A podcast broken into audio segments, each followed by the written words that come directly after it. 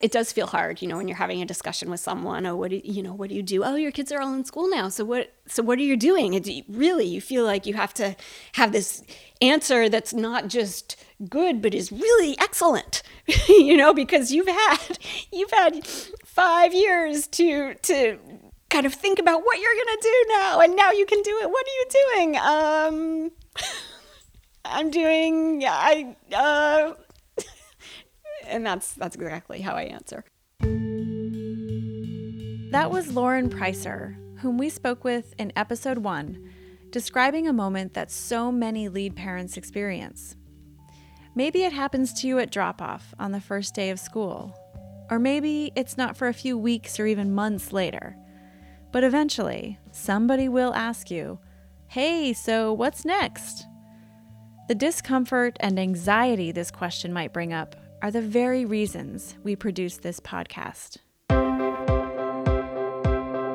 This is Where Was I? a podcast about a parenting transition we are calling Empty Nest version 1.0.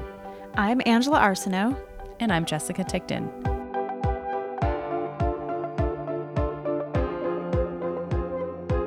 There are relatively few resources out there to support your transition back to work after taking an extended career break to care for your children. Our mission has been to shed light on this vulnerable and also exciting time, to provide a kind of roadmap. Hearing from other people going through the same thing is extremely valuable and helps us feel less alone or crazy while in the middle of it. Remember Angela's car crash on that first day of kindergarten? It isn't about rushing anyone or putting pressure on you to figure things out. This takes time and reflection. And as you've heard in these past nine episodes, there is no one right way to do it. Figuring out what you want may sound easy, but after having your life upended and transformed by having children, you may be wondering wait, where was I?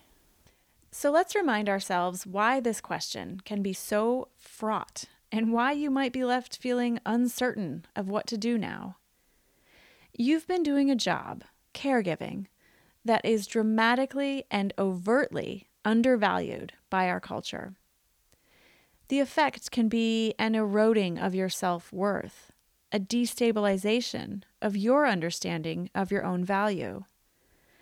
Thankfully, there are voices like Anne Marie Slaughters who point out that society has got it all wrong caring for others, particularly certainly it's it's easiest to see when we look at caring for, for children, is actually investing in the social capital of the country for the next generation, the human capital. Yeah.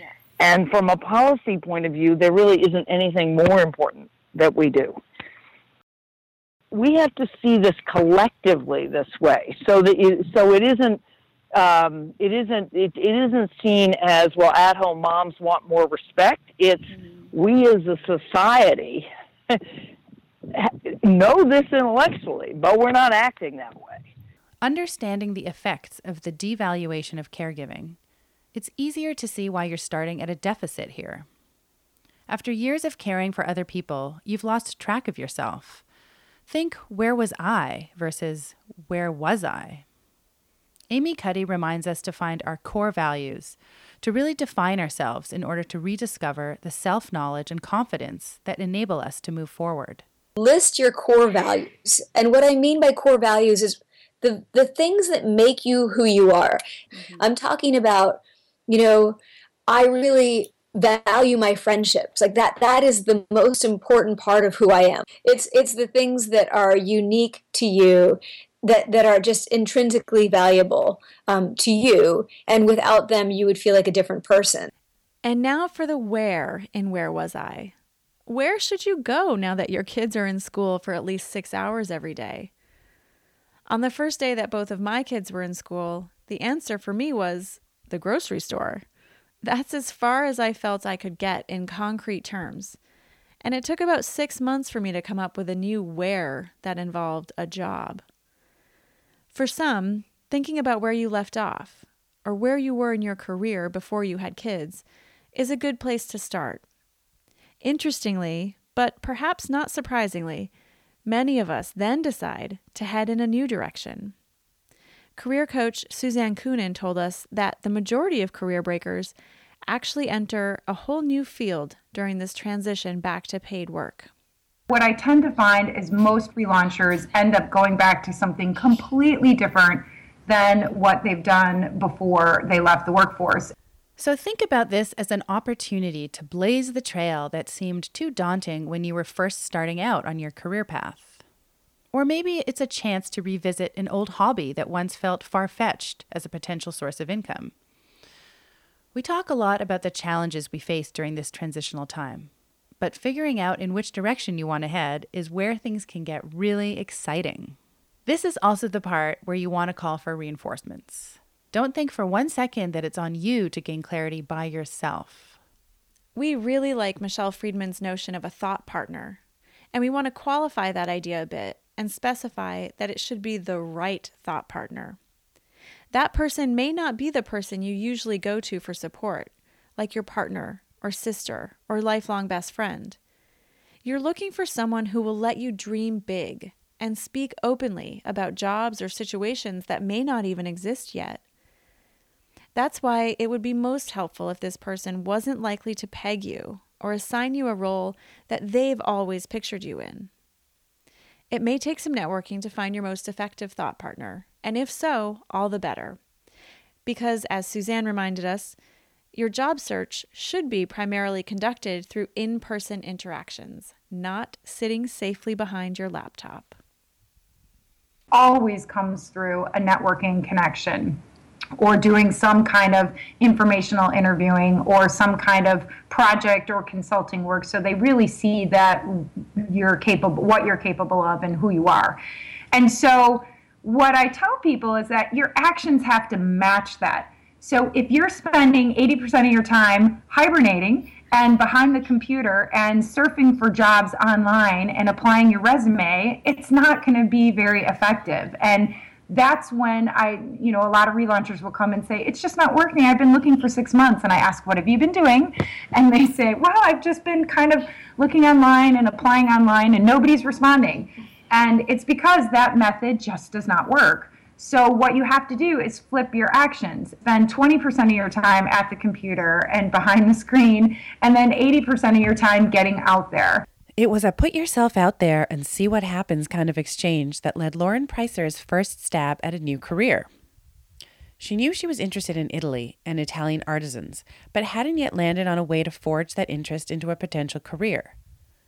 Last summer, while vacationing with her family in Italy, Lauren set a meeting with an owner of a small vineyard she discovered online. It was a great experience. So when I got home, I volunteered to help these guys out with just kind of getting some recognition uh, over here in the US. I haven't, it hasn't been a huge time commitment, but it's been a fun thing to do. I love helping them. Um, and it's kept me kind of in the loop with Italy and businesses over there. And, um, and it's also enabled me to keep using the language. Lauren also rediscovered her love for making art once her kids were all in school full time. Becoming a career artist was not something she felt she could do fresh out of college, so she let her passion flame out. But with the perspective and courage of a more experienced woman, she realized that she can keep her interest in art alive, even if it never translates into her career. After speaking to some artists that I know, including my aunt, who's who's a successful artist over in Italy, um, I've kind of gotten the feedback multiple times that it actually is more of a learned skill than people think. People tend to think of artists as having some innate skill, and you either have it or you don't have it. But just like anything else, it can be practiced and technique can be learned. And that gave me a little bit more uh, confidence and a little bit more hope that maybe I could just, you know, not become a world famous artist, but make art uh, that that I can sell from time to time and bring in a little income um, and find a little satisfaction in that. So I've kind of doubled down on my commitment to doing art. We love to hear that Lauren identified a couple different paths that bring her joy and a sense of satisfaction. That is what taking a conscious approach to this transition will bear. And perhaps the best takeaway for Lauren has been the realization that she does not, in fact, have to have it all figured out.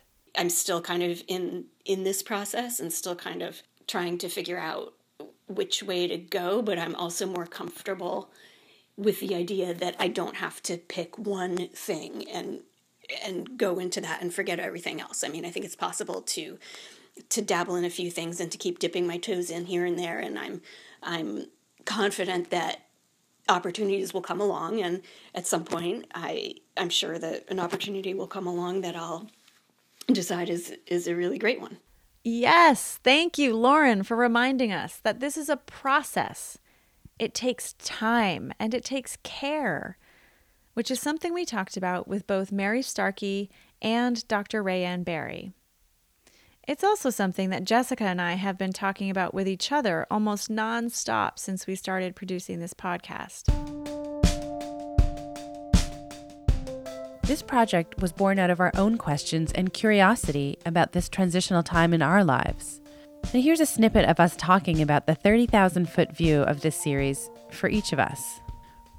That episode eight, I was thinking was going to be maybe the least, um, I don't say important, but maybe the least powerful is the word. I was thinking, okay, that's a good idea to figure out how to organize your house. I, I hadn't really understood kind of didn't have a, my head wrapped around that idea. And then after hearing it, I was like, wow. In some ways, that really, to me, felt like the key to all of it. How you need to approach your home, but approach like with clarity and then it struck me that that theme was kind of throughout but that when she said you're going you're going to be a frustrated woman i thought well yes how many women are frustrated by the state of their household? And and that's a recurring thing that you can talk about with your friends or kind of complain about. And that's really the power was all here. Like what do you want in these other realms? But it really i feel like starts there. Does that make sense it makes complete sense to me. And when you when you said that i love that these thoughts just built on upon one another because you said that about our conversation with mary starkey.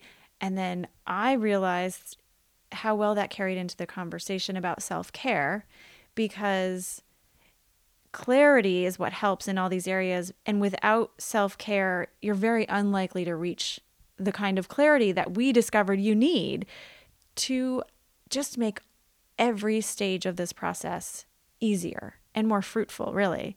So, for me, the big takeaway was that self care is the foundation, you know, from which you can make these decisions and feel safe jumping off or jumping in, you know, um, and just how important that even that self care even, you know, bleeds into the home realm and that you will be a less frustrated woman in your home if you've taken the time to care for yourself and in so doing, given yourself the space to discover what it is you want out of your home, what it is you want out of your job, what it is you want out of your relationship. Oh my gosh, all of it comes back to self care and the clarity that you can gain from self care. And one thing that that Dr. Rayanne Barry said, which for me was a real like epiphany, was there's a difference between um, self indulgence, right, and self care, and that was a big thing because a lot of women say um, our moms say, well, you know, okay, I treated myself to maybe say a pedicure or I, I, you know, had some dessert or I had a drink. I don't know, something that seems like instant gratification, that that's different, that it makes you feel good in the moment. But that's not what self-care is about. It's, it's that sustained sort of regular, um, the, the thoughts in your head, the things, you, the way you speak about yourself, the things you do, um, that that was, a, that was big for me. It was, it's an ongoing thing. It's not something you do also once every three weeks you have something for yourself and you think that's what i did for me no it's it is about that what do i want being clear finding ways to get clear with yourself on how you're feeling and what it is that your goals are um, how to achieve them that that's that is self-care but but I don't know. I, I feel like that really clicked for me. Oh, you know, it's not just about indulging. That could be a part of it. That maybe under the umbrella of once in a while you indulge in something, but the the bigger picture is the you know that care has to be throughout and and that was that was a big moment yeah and i think i i realized that self care really is the linchpin to this whole process, which um, can be alternately for me frightening and incredibly empowering. And I'm happy to say that these days, with the help of strong female friends and, of course, my therapist, um, I am feeling more and more empowered to find the job, the lifestyle, and the life that's best for me.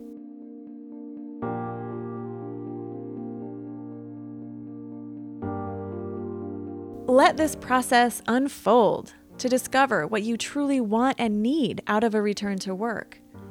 It's going to affect every part of your life in ways both predictable and surprising. If you're taking really good care of yourself, you'll see it all happening and know how to respond. So be kind to yourself. Be forgiving and supportive, just as you would be for your best friend. And don't forget, you are helping your best friend. You're helping her sister, her friends, husbands, neighbors, sister in law, and every lead parent who's taken a career break to care for their kids and wants to transition back to work. You are contributing to an important societal shift towards normalizing that career break and recognizing the true value of caregivers. We'd love to hear about your experience going back to work after a career break. Or maybe in a few months you'll find yourself in what we call Empty Nest 1.0. Do you know what you want to do? Visit our Facebook page, facebook.com slash where was I podcast, to share your thoughts. Thanks for listening.